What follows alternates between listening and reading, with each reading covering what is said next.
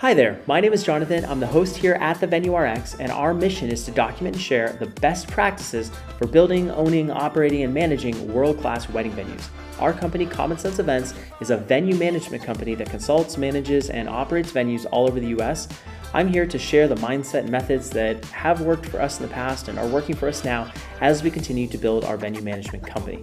Thank you so much for listening. Please consider subscribing and sharing this, and let's get to the show. What's up, everyone? Jonathan here with the Venue RX. And on this show, as you know, we are passionate about documenting and sharing best practices for owning, operating, managing, running world class wedding venues. And we are here today in the series that we have.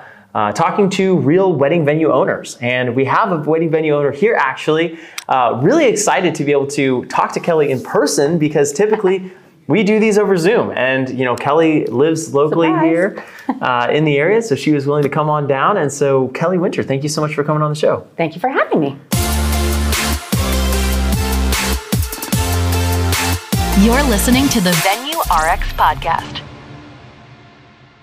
Awesome. Well, I am so excited to start talking about some of the topics we're going to be talking today. As you know, if you've watched any of these other ones on YouTube or listened on the podcast, you know we're asking the questions uh, that you want to know the answers to as far as, you know, what are what are venue owners doing as far as pricing goes and marketing and what's the process like? Like what's it actually like to own and operate a wedding venue? And Kelly actually is in a very interesting situation right now Indeed. as well and so we're going to be unpacking that a little bit um, and and as far as it goes into like the permitting process what she's dealing with with the city in her local area and just really unpack your story a little bit as far as your experience owning this venue so let's jump right into it. Let's do it. shall we all right What do you want cool. um, okay so i would love to know I'm, I'm passionate about origin stories Okay. and just kind of understanding what was it like like what was going through your head before you owned the wedding venue to Yeah. like saying hey this is something that i actually want to do i'm passionate about this let's let's make this happen give us that story Ground floor of this would be when I was a very little girl, strangely Okay. enough. i love it tell me more Um, so, you know, when you always ask little kids, what do you want to be when you grow up? Yep. I would always say park ranger. Park ranger. okay My dad tried to explain to me that that means you're going to be in a ticket booth.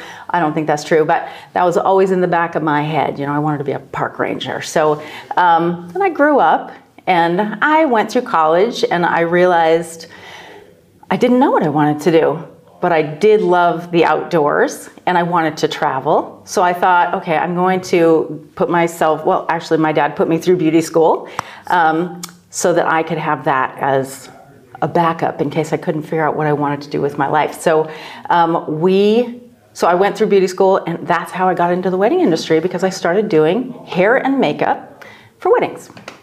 wow That's how I got in. Okay. Um, and then, you know, of course, it continued. So my sister, there are five, there are six of us, and there are five girls. So the third sister was a wedding coordinator. okay And she, um, when we would be working the same wedding, she would kind of pull me in as an assistant. So then I kind of got my feet wet there. Um, and then I started um, mentoring under a photographer. So then I did photography. Um, and then I started realizing I want to someday have a wedding venue. So I thought the best way to do this was kind of walk through everybody's shoes. So I learned how to be a coordinator. I learned how to be a photographer.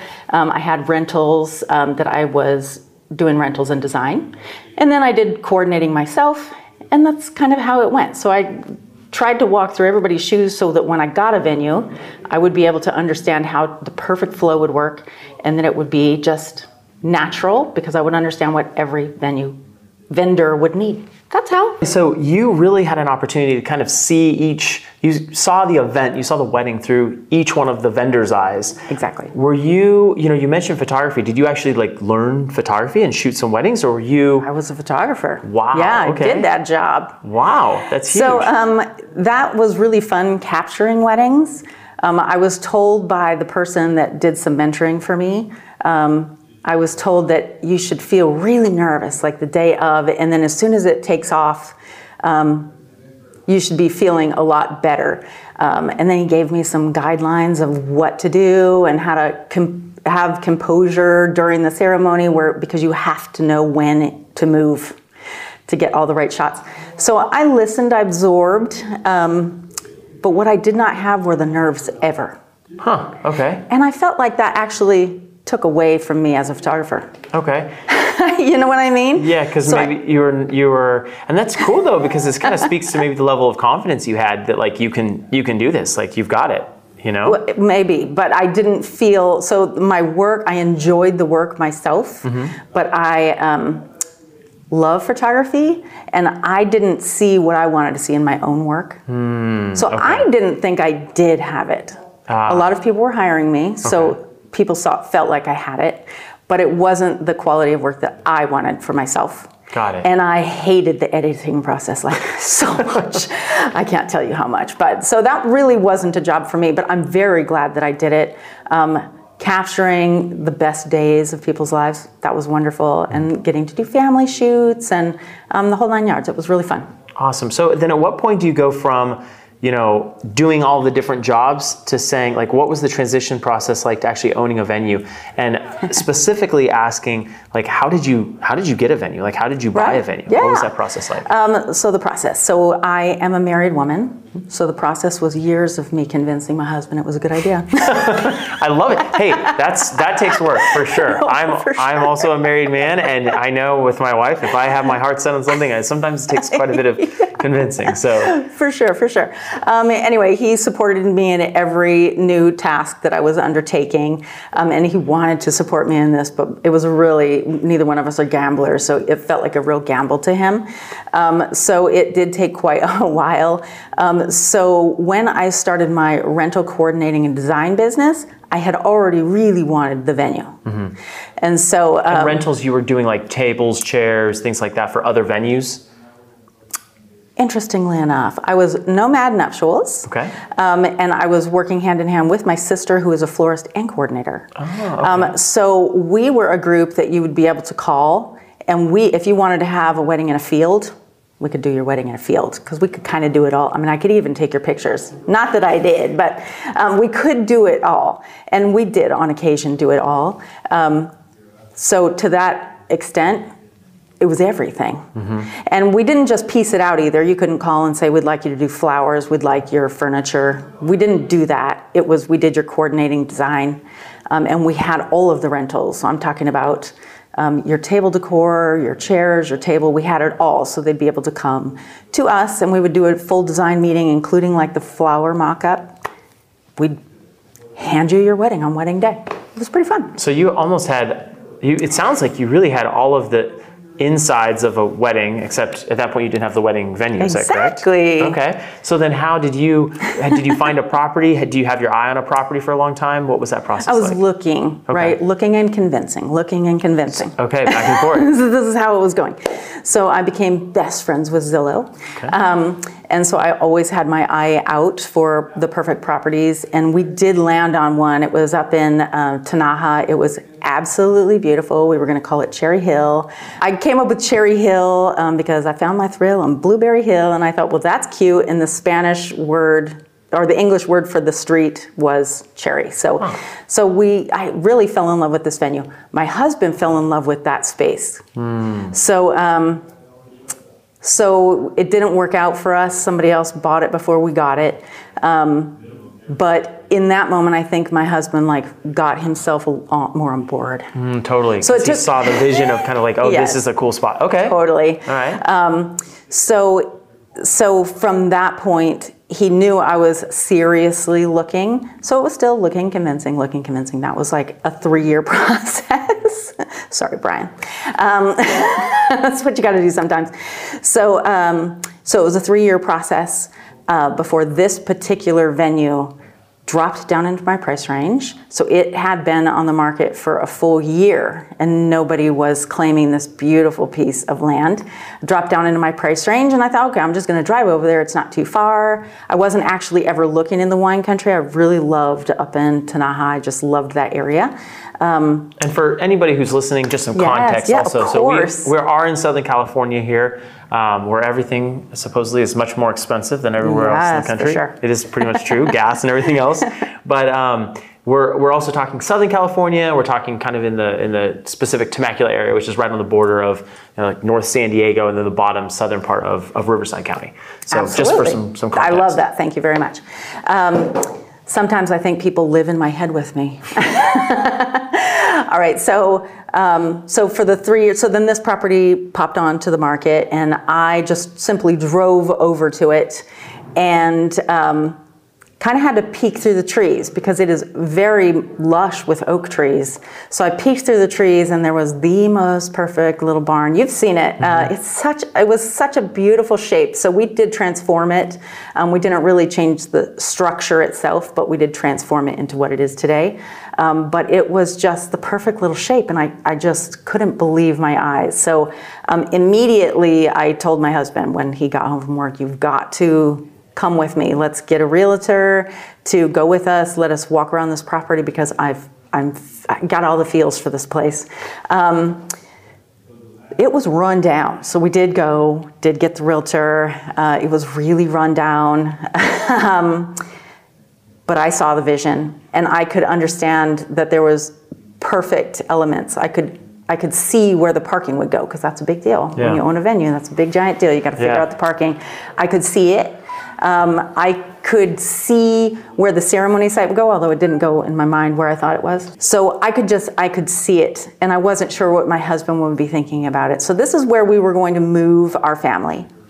So we weren't just going to buy a venue; we were going to be living there. Got it. Okay. Yeah. Very cool. So um, he was very concerned with whatever property that I found that the kids wouldn't have to change schools. So so I was thinking it's close enough to their schools, even if I had to like change, like ask the schools to let us have their other. Anyway, but that doesn't matter. We were in the right district. Nobody had to change schools, so it seemed golden. And my husband actually loved the house more than I loved the house. It's beautiful on the outside. It's got char- it's got so much charm. It was really very run down on the inside, and it was um, the house itself, not just the barn.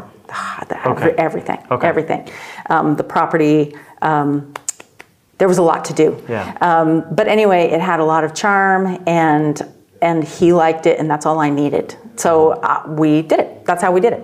Um, what was the rest of your question? Yeah, so I was wondering when you when you got into the venue, so you purchased it as a home. Um, did you you went through the financing process kind of more like a home buying process instead of like a commercial, like getting an SBA loan or something Yep, like that? that's right. Yeah, we- Okay. we, sold our house, so we knew we wanted this one, so we tried to sell our house really fast. Got it. Um, we moved in and we lived in the house the way it was, and we went to work immediately on our venue. Got it. So okay. I knew what I wanted it to look like. Um, so it was, um, I think, from the day that I said, Y'all, I'm putting an offer in on a property that I love, that I started getting requests because I had Nomad Nuptials. Okay. And I had a bit People of already a had a yeah. Okay. Yeah. So, talk to me a little bit about the marketing that you were doing because that's very interesting. You already had some kind of um, market penetration, I guess, Yes. because you already were in the industry. Yep. You were already doing nomad nuptials uh, with your sister. So, what did that look like then? Changing from marketing yourself as a full service planning, you know, coordination, rentals, all the different things you were offering. To now saying, hey, I have a venue. Were you going on the Knot and Wedding Wire? Was it like you were starting to spend money on Facebook or Google? Um, was it Instagram? Like, where? What were you doing as far as marketing goes? Right. So, um, so n- almost nothing, honestly. So, um, because we had a bit of a following, the second that I said, I'm looking at a venue, um, people were saying, when you buy it, I want to be the first one, or uh, I'm, I'm engaged and I want to have a wedding there. So when we, when we moved in, and we started on the process. So I had the vision, and my husband has the know-how. So we started on the process, and um, and we knew we had to go real fast. So it was just probably a month and a half in when we booked our first bride, and she booked it for I think four to five months out. Oh my gosh. It was crazy. Wait, so you had a property that you just moved into, Moved in. and then you started construction on it because it was run down, and then you had a four to five. That's insane. That is was a an- fast timeline. It was really, it was really insane, and uh, man, did we regret agreeing to do it so fast because we were exhausted. I mean, it was so exhausting. Um, but anyway, hindsight, it was perfect. We needed that deadline to get it done quickly. Um, but no, I didn't even have time to think about advertising. I was just trying to get it done. So um, And how long ago was that now? Four years ago. Four years ago. Okay. Yep. So it was 2018 that we bought it, and we bought it in May, and we did our first wedding in November. Is that right? April, Wow. May, June, July, August, Yeah, September, about October, six- November. Six months. Yeah. Yeah. That's so fast. so fast. And, That's uh, awesome. And it was it was consistent. Like Okay. after that first wedding, it didn't stop. So um, so because I understand the the flow of the weddings, I knew exactly where I needed people to go. I knew how to direct them from the parking lot to the. I have a pre-ceremony area. A lot of venues don't have that, but I, I knew as a coordinator that that's something that venues are lacking. So there you go. I love it. You're welcome. So pre so you really started to when you looked at this property, you were kind of were designing the property with the end in mind. You didn't Mm-hmm. For sure. It's not like you had the property and said, "Well, we could do weddings here," and then had to figure it out. Like you looked for a property that had the wedding capability. You already had it pre-mapped out in your mind, and then you kind of executed towards that. So I didn't have it pre-mapped out what the um, what I was going to do. So Okay. it wasn't going to be like cookie cutter in my head. It was really dependent on that particular venue.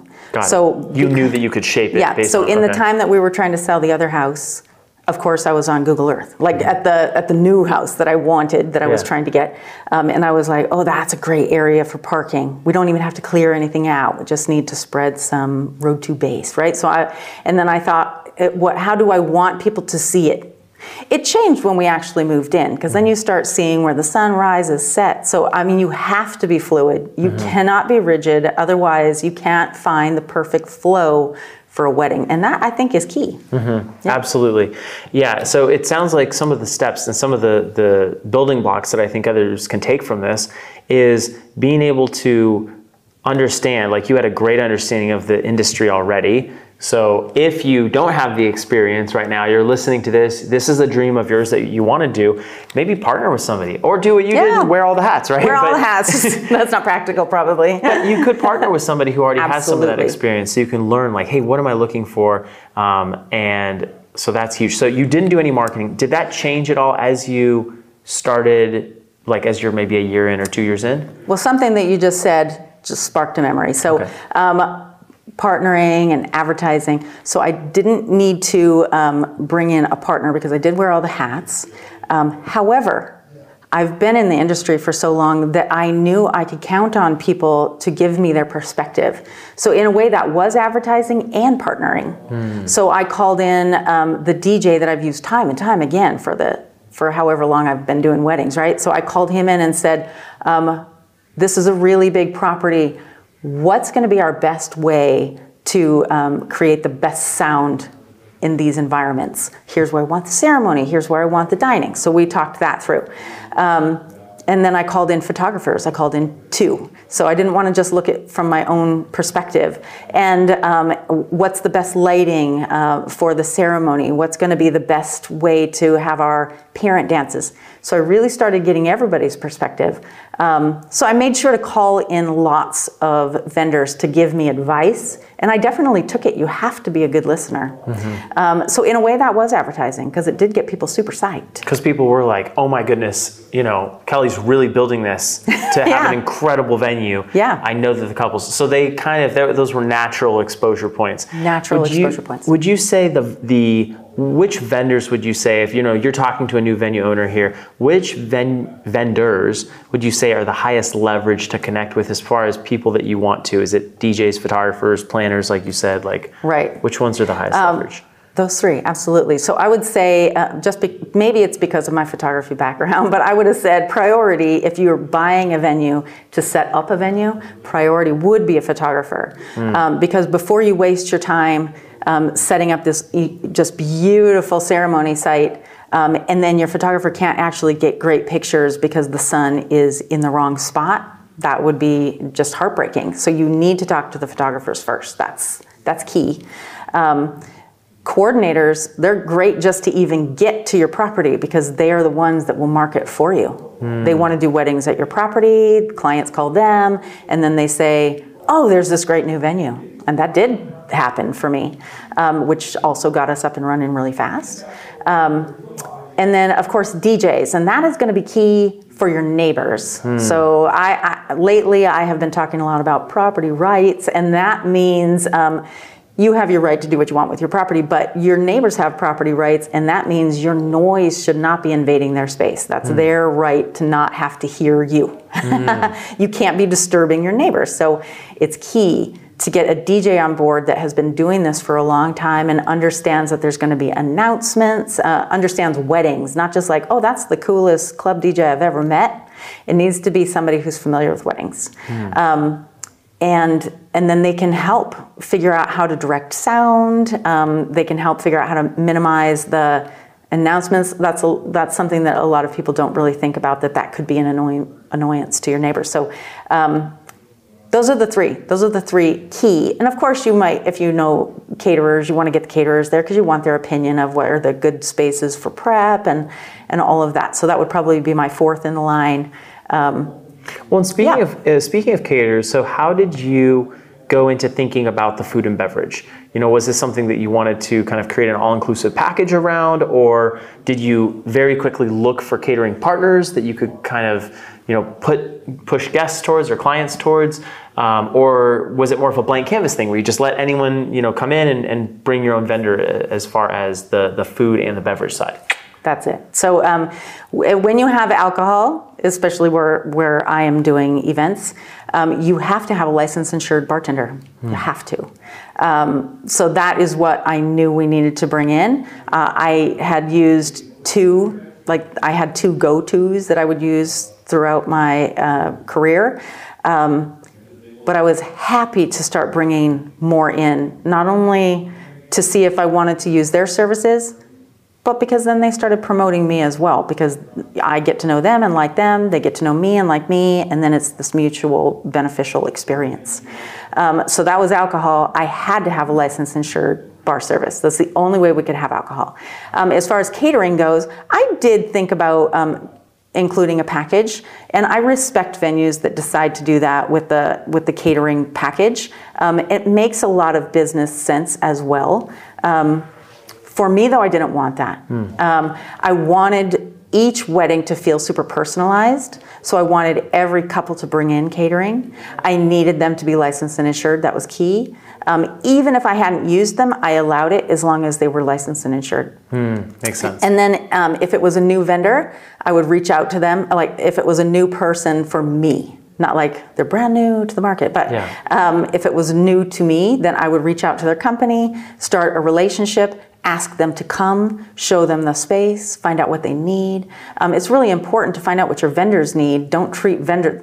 I have heard that a lot of ven- venues, and I have experienced it myself, um, treat vendors a little bit like they're a nuisance, uh, that they're on their property and um, they feel like they're going to be causing harm or looking at their property as, as their own or something like that.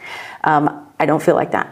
I welcome my vendors and I want to support them and I want them to support me. And I think if all venues felt like that about their vendors, they would um, get booked real fast because you have a vendor there. Now they're going to market for you, you're going to market for them.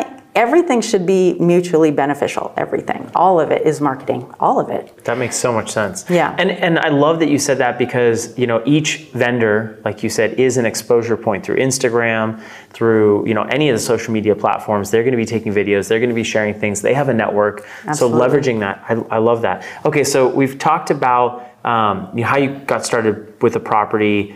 Talk to me about pricing because I think a lot of venue owners get into the, the venue space and maybe they have a, a price in mind that they want to sell at. Maybe they do some market research. Yeah. Maybe they start really low. In fact, I talked to a venue owner uh, just yesterday who started, she had a whole weekend that she offered for a $1,000 when she first started, Well, right? It's marketing, I guess. Yeah, very low, right? But she her her goal was just she didn't really know. She just wanted to get started somewhere, right? And then she rose it uh, rose increased the price, I should say, uh, from there. So how did you think about pricing? Like where did you start with pricing? How did you decide on the first price, and then how soon after that did you raise it? Right. So um, for me, it's a little bit different because I've been doing weddings for a long time. You were in the industry, yeah, absolutely. And so, um, especially when you get into the coordinating side, you see all of the contracts. So I kind of knew what everybody's prices were. Hmm. Um, that was not a secret to me.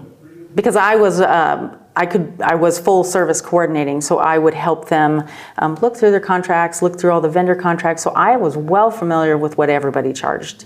Um, so for me, it was important to I, I went to the knot and and looked for that year. What are they saying a wedding is going to cost a year? And then I would go through all the contracts and try and and and write it all down for my own eyes. Right? What's a cake going to cost? And I would base it off of 100 because I'm not great at math, and that would be like the easiest go-to, right? So based off of 100 guests, um, here's how much the cake is going to cost. Here's how much it will typically be for if the bride has three bridesmaids, which I find to be average. Um, how much will hair and makeup cost? And because I did that as well, so that was also something that was easy me, for me to figure out. So I actually figured out what it was going to cost for each couple and then compared it to my all-inclusive competition. Mm. Um, and I never think of venues as competition, except for when you're looking at pricing. It's not even like I'm competing with them, but those are your, you know, those are your comps. Those that's, are the other options. That's yeah, what for, it is. couples, so absolutely. Uh, so you have to think about that. Um, and then because I was knowing that I was going to have to start before I was done. Mm-hmm. I didn't know that before I bought the property. yeah. Well, the five, five, six month turnaround. I mean, that's that's pretty quick. Yeah. So in my head, we would buy it, we would renovate for a year, we would advertise for a year. That was what I thought we were going to do, and that wow. means we would be having weddings year three because yeah. you advertise, you book. It's going to take a year. Yeah. No, that didn't happen. So, um, which is great. It's kind of cool though. Blessings. I bet for your husband too, as you're thinking about it financially, it's like wow, like Definitely. we've got you know a stream of revenue here pretty quickly. Yes, on the heels sure. of the purchase, that's huge. Definitely, definitely. Okay. So, um, he definitely was seeing the gamble was worthwhile.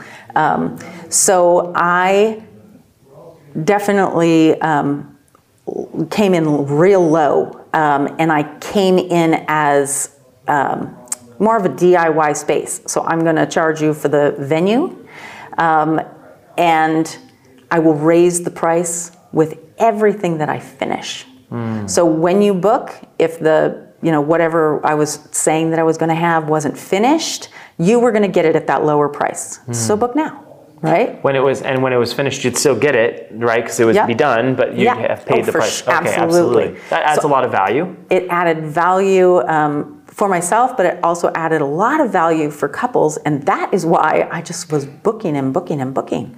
So, um, so when we started the first one, we started with a 2,500 cost for the venue um, because she was going to be the first one. She was willing to work out the kinks with us.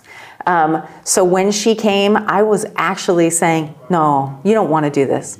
Let me back up a little bit. My first bride. Um, I was going, she wanted me to coordinate her wedding, um, but I said, I'm going to be too busy because I bought this property. So she yeah. knew it was happening. Um, her other venue was uh, too small for the guests who actually said yes because she had a lot of out of state family that she didn't expect to say yes, if that makes sense. Yeah. Um, so she called and she's like, I see you got a space. I would love to come look at it. And I'm like, no, no, no, don't waste your time. don't come here from Orange County. Don't do it. Um, and she's like, no, I feel like I want to. So let me come. I'm like, okay. So um, she listened to my words. I mean, we were walking through an equestrian center that had not been cared for for a while. Mm. That's what she was seeing. Wow. Um, and you could see very little progress. Like mm-hmm. I knew the progress we were making, but you really couldn't see it. So I described it with my words. Imagine, I'd stand in the right place and I'd be like, imagine, if you will, a strand of five lights coming from the barn and spreading across over to the pavilion. And she's like, oh, I can see that. That's so pretty. And then I would have to do that the whole way through the venue. Imagine yourself coming in this bridge that doesn't exist, right? So imagine these things. Um, and she fell in love. She called me the next day and said, I can't stop thinking about it. It wasn't what she saw, it was with my words. So, you really, I would encourage everybody out there, if you do have a venue and you want it um, to book quickly, have a really good idea of you want it to what you want it to be so that you can have a word picture mm. and use your hands totally and it sounds like that like imagine yourself like you were helping her see herself utilizing the space yes in a way that even though it wasn't immediately visible, like she could still tell like that's Yes. where she would be. I love that. And it was really fun for me to see everything come to fruition that was living in my mind. But it was just a fantastic experience for myself when my brides would come back to do like the planning meetings and things like that. And they'd be like, oh, it's exactly what you said. Because they would see it. That's so It cool. was really fun. I love and it was really fun. loved that moment It of so like fun. the reveal for them, like not seeing it and then seeing it. Talk to me a little bit more about marketing. Okay, so and, and actually let's backtrack real quick. Mm-hmm. Yeah. So we talked about pricing. Do you do you mind sharing the starting price? Starting price was 2500 Twenty five hundred. Yep. Okay, and that was just for day use. day use. We're doing it for ten hours, twelve hours, five hours. So I'm a little different than most venue owners, and I tell them that they can come in. I was telling them they could come in as early as 7, but now I say 10. But as early as 7 a.m. because that's the noise ordinance, and they could be there as late as 10 p.m. because that's the noise ordinance. So I knew what the noise ordinance was. And for me, sorry about that, um, it's all about um, keeping my neighbors happy.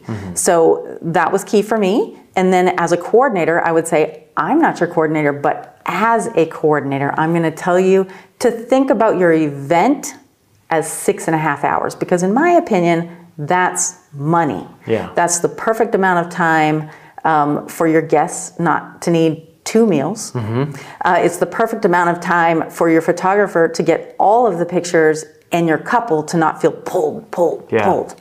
It's really ideal amount of time. So I'd say, well, you, you can come as early as seven and you can stay as late as 10. Your event should be six and a half hours.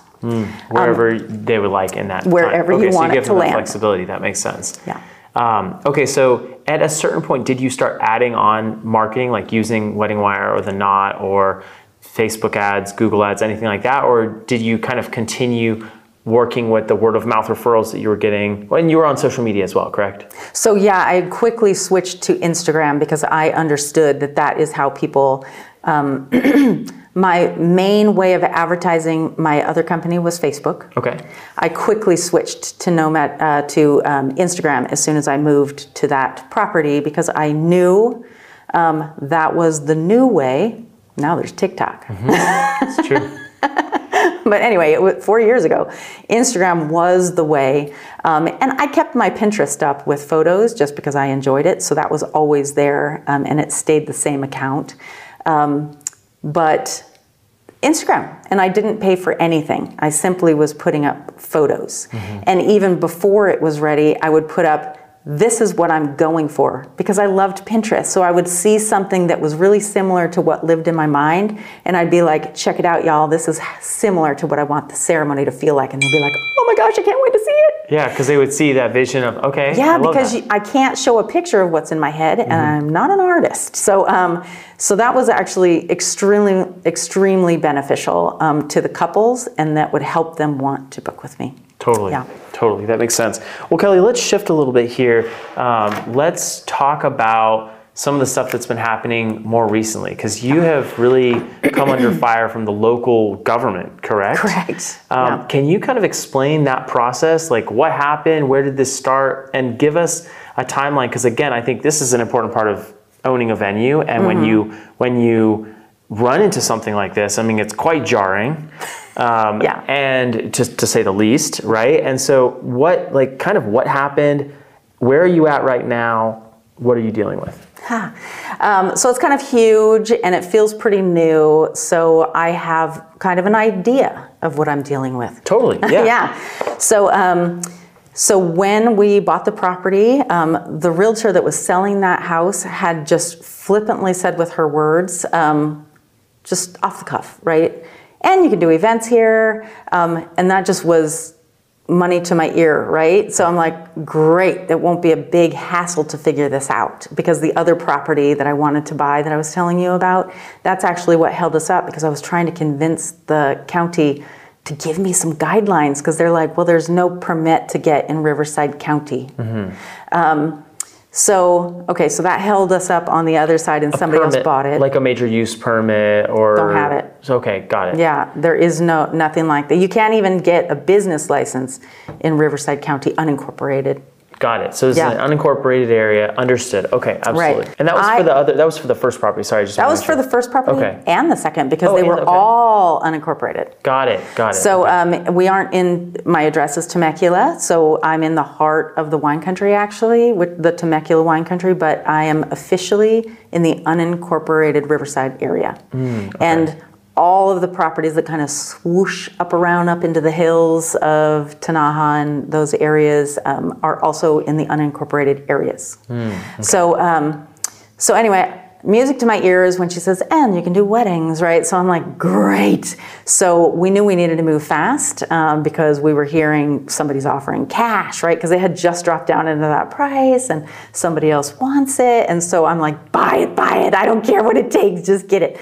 Um, so we bought it and um, and then we went into the city naive and we're like we are ready to do our events um, and they're like oh well there's no way to get any uh, a special events permit well they said there's no way to get a wedding event permit i think is how they worded it um, so you need to have a business and and go from that direction i'm like well, what kind of business? And they're like, well, for example, with the amount of property you have, you could be a farm, but you'd actually have to be a farm. You could be a nursery, but you'd actually have to be a nursery. I'm like, well, don't want to be a farm and I don't want to be a nursery, so that's mm, tricky. And I didn't have a lot of time on my hands either. So, um, so we brought in a lawyer friend and I had a couple of meetings with him. I'm like, I am not a gambler. My husband is not a gambler. How do we do this? I can't get a business license. I can't have a permit.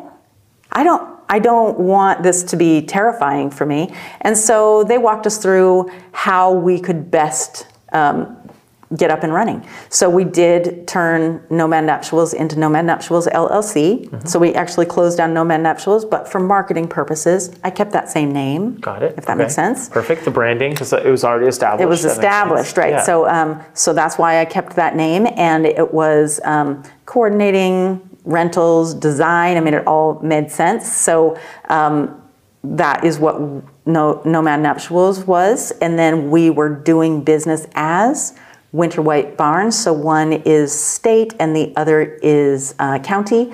And with Winter White Barn, we got that set up as events, and they said.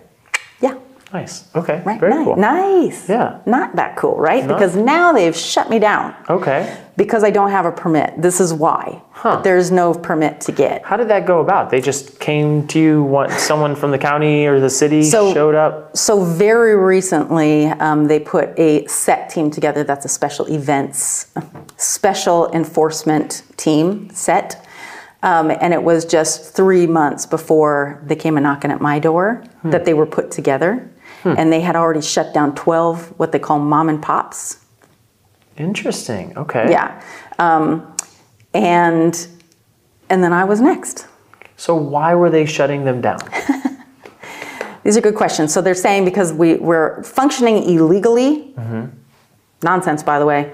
Um, I am a tax paying business. I have 15 employees. I pay their taxes through um, a bookkeeping service. Uh, everything that we were doing was as right as we could get it.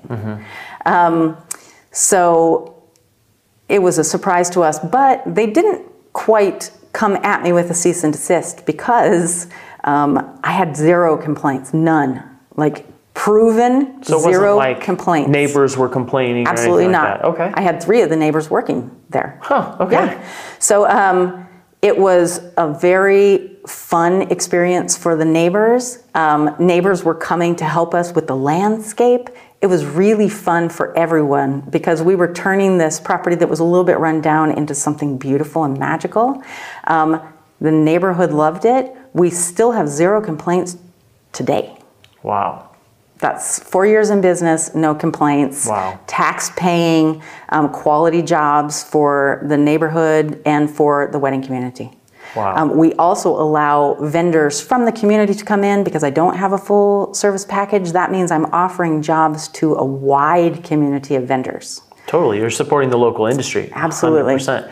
So, wine country, just from the little bit that I know of it, we actually lived not in wine country, but in Murrieta, which is a little bit further.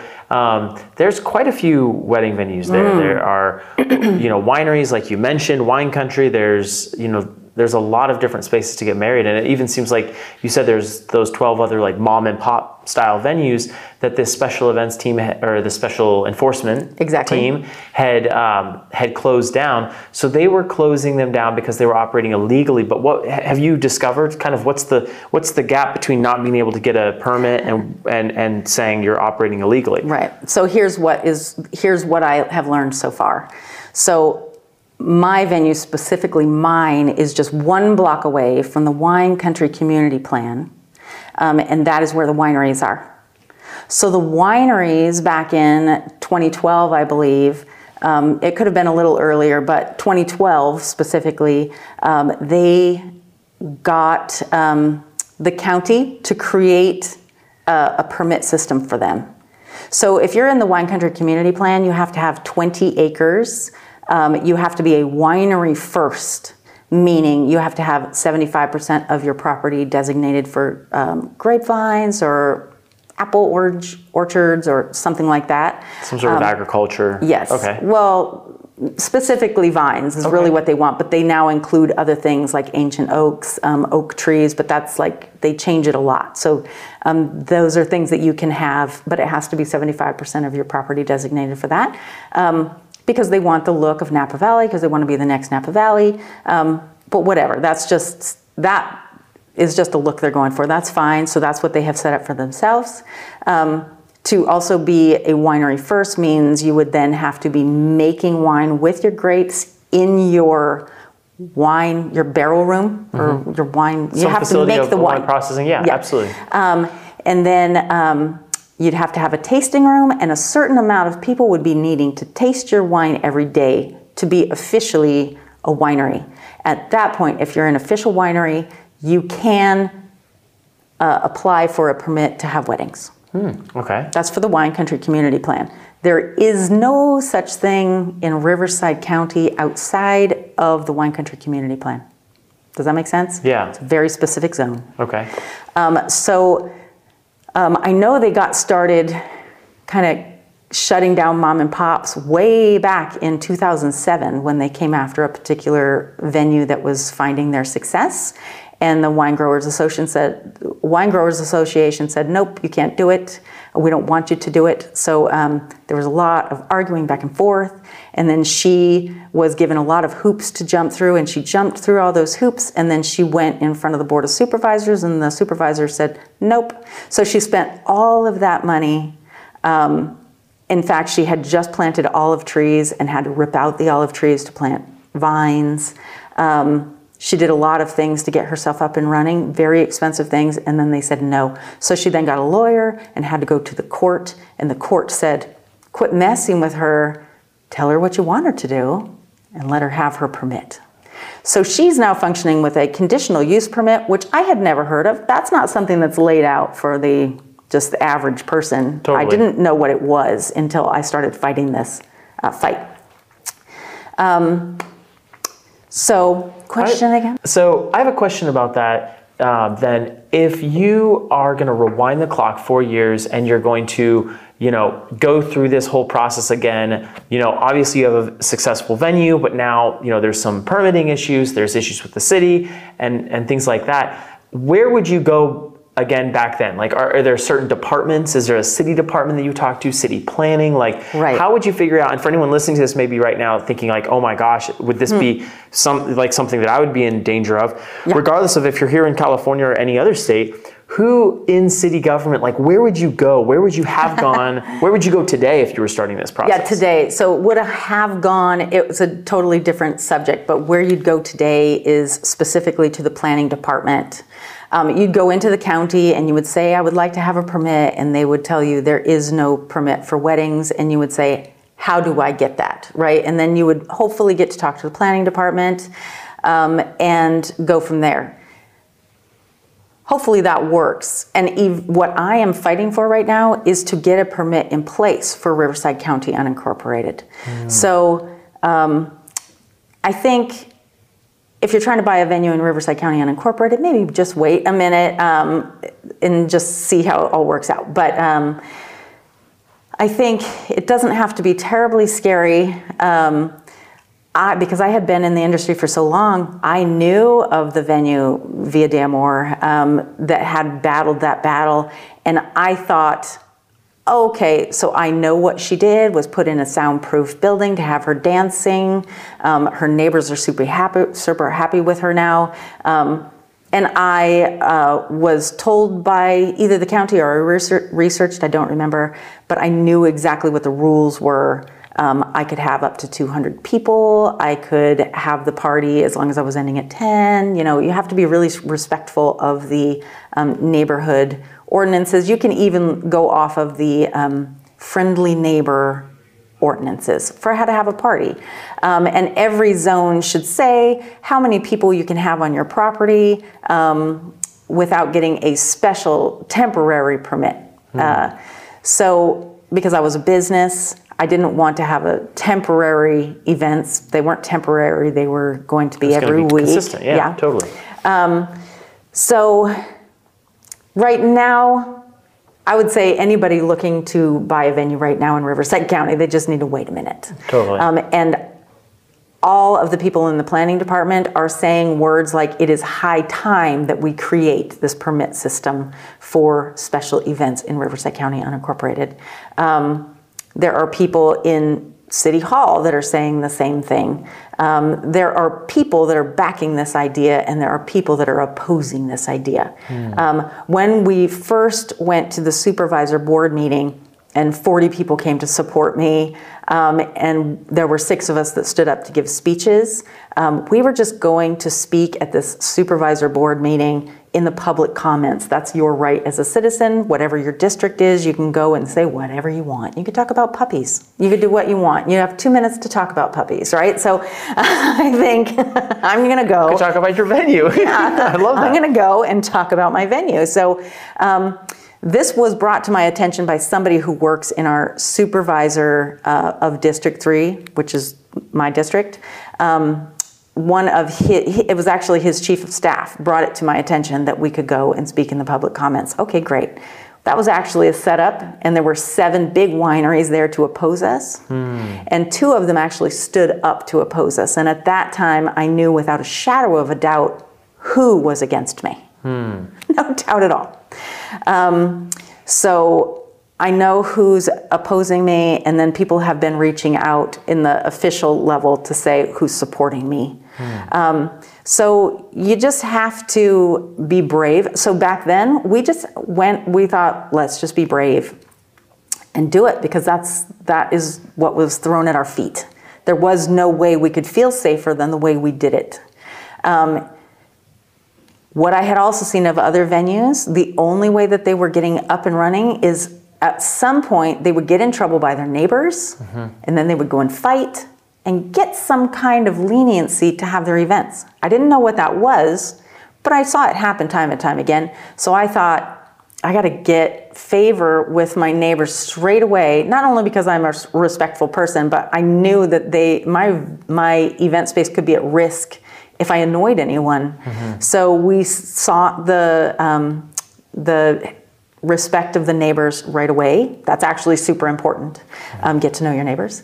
Um, and then I never had a problem. So I thought, whew, smooth sailing. You're fine. I mean, I yeah. never thought there would ever be a problem, ever, because I thought, smooth sailing. The neighbors like me. We have neighbors asking, hey, can we have a job? Absolutely, you can have a job here. How fun is that? So, um, uh, we did some events for community that was just pro bono events. Um, I thought it was smooth sailing for us. Mm-hmm. Like, great, we don't even have to go through the trouble of having the county come down hard on us to fight to get back up, mm-hmm. which I, I, knew was a possibility. Mm-hmm. Um, but I didn't understand that it could happen to me because I thought it would be neighboring complaints. So, why did they come knocking? They actually hunted me down they actually sought me out and could not find anything wrong. I'm a tax paying business. I have no complaints. I was following all the rules.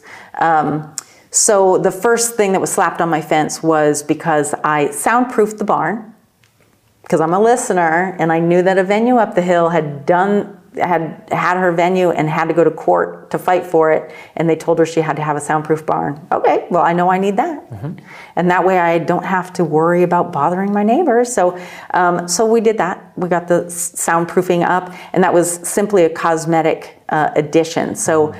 We painted the inside of the barn white. Um, we scrubbed everything, cleaned everything, and pretty much just sprayed the heck out of uh, the whole thing. After put, and it was cinder block. So after putting in um, soundproof insulation and then a soundproof plywood on top of that. Um, and of course, my husband knows how to do all this stuff, so he's like researching the best way how to put these things in. So um, we had to do it fast, and it was exhausting. And I became an acrobat climbing up in the eaves.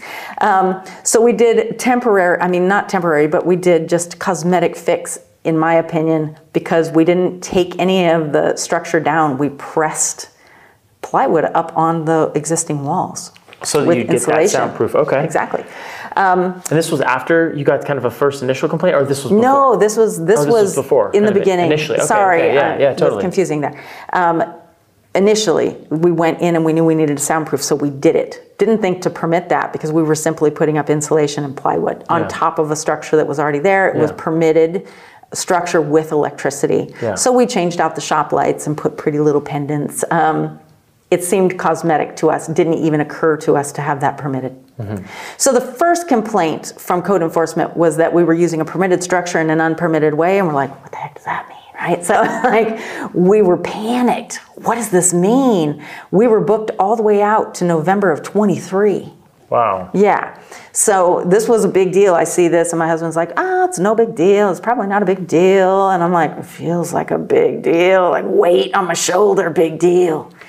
So, um, so that's kind of how the whole thing started. Um, I called for clarity on Monday, and this woman didn't.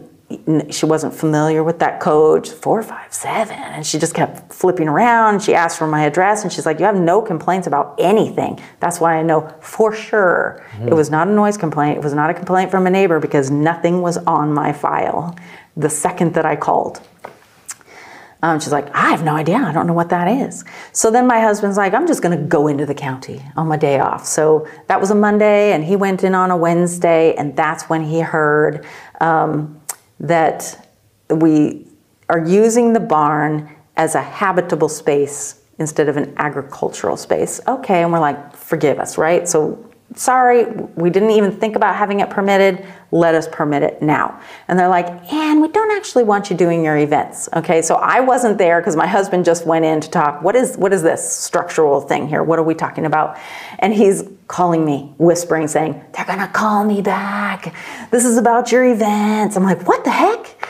So um, so anyway, it just sort of became a nightmare from there and spiraled. But what we learned was that planning department um, was probably going to be unwilling to work with us because they don't want weddings happening, which was confusing to me. Weddings are joyful, weddings are lovely. If you have a professional wedding event space that cares about soundproofing the neighbors um, and they're a tax-paying business, that doesn't make any sense. That doesn't make any sense to take that away because that is just making room for all the backyard weddings who don't know what they're doing and it's going to be loud and they don't know when to stop and they don't know when to start and they don't know where to aim the speakers.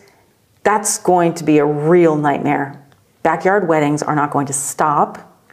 Riverside County is not going to end having weddings. Um, they're going to end respectful businesses. That's what's going to happen through this, like they did with mine. Um, So then, Yeah. where where are you at now in the process? You're you are you know they gave you this notice. You're, you've been going through Yeah. this process. You feel it sounds like you really feel specifically like picked out or targeted. Targeted, yeah. Yeah. So are you now? What are you doing to fight back? Are you still operational? Like where? What Yeah. kind of is the current state of things for Right. you? So watch Winter White Barn on Instagram because I'm posting all the time there. But um, so, I mean, I had to give myself a crash course on how to fight this injustice. So I have a sister who is a writer, and I have a large community that supported me. So I called in one particular day when, at, right after they gave us a cease and desist. Um, after they had told me that I could keep all of my contracted events. So they said, okay, um, we actually shut down every wedding venue that comes through our doors. But we see promise in you. We see that there, it's high time for there to be a permit system in Riverside County. We see that this Who's could saying, who's saying this? planning department. Okay, so the planning department, uh, Yeah. representative, city representative. Yeah, it was specifically Russell. Brady and Kathleen Mitchell. They were the heads of the planning department, uh, very knowledgeable people. Um, they were ready to work with us. Uh, and so they gave us steps to walk through. And so I'm like, quickly, okay, I'm going to walk through those steps. And they're telling us the order of who we should be talking to and who we'd have to have approval from. One of the people that was on my, wait, why? Wh- Why do I have to do that? Was even sitting there in the room when they said, this is actually where we it's a hatchet job this is where we tell you absolutely not you're done um, however we see favor in you so um, here are the people you need to speak to to get approval. And one of them was um, the wine growers association. And i'm like why? Why do i need that? Yeah. and they're like you just have to. Why? I mean i just it still makes no sense. That's a different zone. That has nothing to do with me. I definitely am not trying to be a winery. I don't want to be a winery. I don't even really drink. I like some whiskey don't get me wrong. Yeah. um, but i'm not a wine drinker um, it's not my thing. And i don't want to be a vineyard. I am a wedding specialist. That's what i do. Um, we all want specialists nowadays. Come to me for your weddings. Go to the wineries for wine. I just it doesn't there's no competition here. Their weddings are beautiful. They're successful. I'm not trying to compete. I'm trying to do my own thing right? So i, I never could rest easy with why do i have to get approval from the wine growers association? It doesn't doesn't compute um, and so that's when i thought something's fishy here and are they targeting me and then i knew it for sure when they came to oppose me when we spoke in public comment um, what was the question Yeah. So no, I was wondering where are you at right now? Are you um, are you now you have to go get approval from them? So uh, like, are you Right. So they had they had given us the steps and then they shut us down. So now it was just a big fight. That's what I was telling you. So it's just every day I have to figure it out for myself because they gave me a cease and desist, but they are allowing me to jump through the hoops. So the planning department, they are allowing me to continue jumping through hoops to get a permit in place, but I'm being told at the end you're not going to get it. Who's so the planning department's telling you that, but they- they're also Not the planning department. Okay. They're, they're, they actually really want to create a special events permit for Riverside County unincorporated because who wants to have their job a hatchet man? No, nobody, nobody wants that. They don't, they're not trying to break people's hearts. You shut down a wedding venue, you're breaking the hearts of couples, you're ruining the livelihood of the business owner and all the people who work for them. Um, who wants that job um, besides code enforcement? um, not the people in the planning department. So they want me to go for this permit, um, but I am being told from other people in government governing positions that it's not going. Robin Brock said it um, to me. She is the ch- deputy chief of staff to Chuck Washington. They're not going to allow you to get this permit. Don't waste your money. Hmm. So I'm being told they're not going to let me get it. I, I'm a believer and I am a fighter, so I'm doing it anyway. Hmm. You're going, and I keep saying you're going to have to let me have this permit because it doesn't make any sense to not let me have this permit. Hmm. I am a respectful business. Within four days of the shutdown, I had 45 letters of support from my neighbors. Um, and then I had 45 or 40 letters within the next week from community members. Hmm. So, That's fascinating. That is wild. Yeah. Well, and and so it's interesting because it almost feels like you couldn't have done anything on the outset to like figure out No. What what this you know what you're up against. It definitely seems like you're up against something. Yeah. Um, so that's interesting. Like for anyone who is listening to this or watching on YouTube, um, you know, if you have something like a winery or like a strip of breweries or any sort of like large organization, Mm-hmm. that's that could be a potential threat. Like even though it seems like Yeah. it could be something that would be a benefit to draw people into the area, maybe that could Yeah. be a potential threat. And so that is that's wild. Well, everyone is going to have to check out the Winter White Barn Instagram because you're going to keep us updated Absolutely. with the process as you go through this. And you know, I think it would really be great. It seems like four unincorporated areas, and I know there are other unincorporated areas all throughout the country. Um, and venues are in often rural areas, right? Absolutely. Family barns, fam, you know, family properties, things like that. And so um, that that is fascinating. It's pretty scary, you know. And so we'll definitely be following along with you and, Thank and your you. journey and your your fight and your experience through this. And I really appreciate you just like taking the time to come on and share this experience with us, your process for, you know, getting buying the venue and, and now having this wedding venue and kind of the challenges you're facing now. So yeah, does uh, is there any other place other than the Winter White Barn Instagram that you'd like people to connect with you, or you know if they're interested in checking up on on your progress and kind of where you're at, where you'd like them to go online? I think that's actually the best place because, uh, okay. yeah, I had to take down everything else that was part of my punishment, if Oh, you will. okay. So there's nowhere else you can find me, Okay. um, except for Winter White Barn on Instagram. That's it. Got it. Um, and then that's it. okay, cool, awesome, Kelly. Thank you so much for coming on the show. Thank you for today. having me. I appreciate it. It's always fun to talk with you. Yes, yes, it is. And we will see everyone else in the next episode as we keep on with this series, talking to venue owners. Thanks. We'll see you in the next video. Hey there, thanks so much for listening. If you are a return listener, could you do me a huge favor and consider rating and reviewing the show? We don't run ads, we're not really looking to do that, but we do want to grow the show. And so, my ask to you is you take a moment or two and rate the show wherever you're listening to it, whether that is Apple Music, Spotify, uh, even if you're on, you know, YouTube. I'd love to, I'd love to hear from you. Please shoot me a DM though on Instagram so that I can thank you personally, and I'd love to shout you out as well. I appreciate you more than you can imagine. All right, back to the show.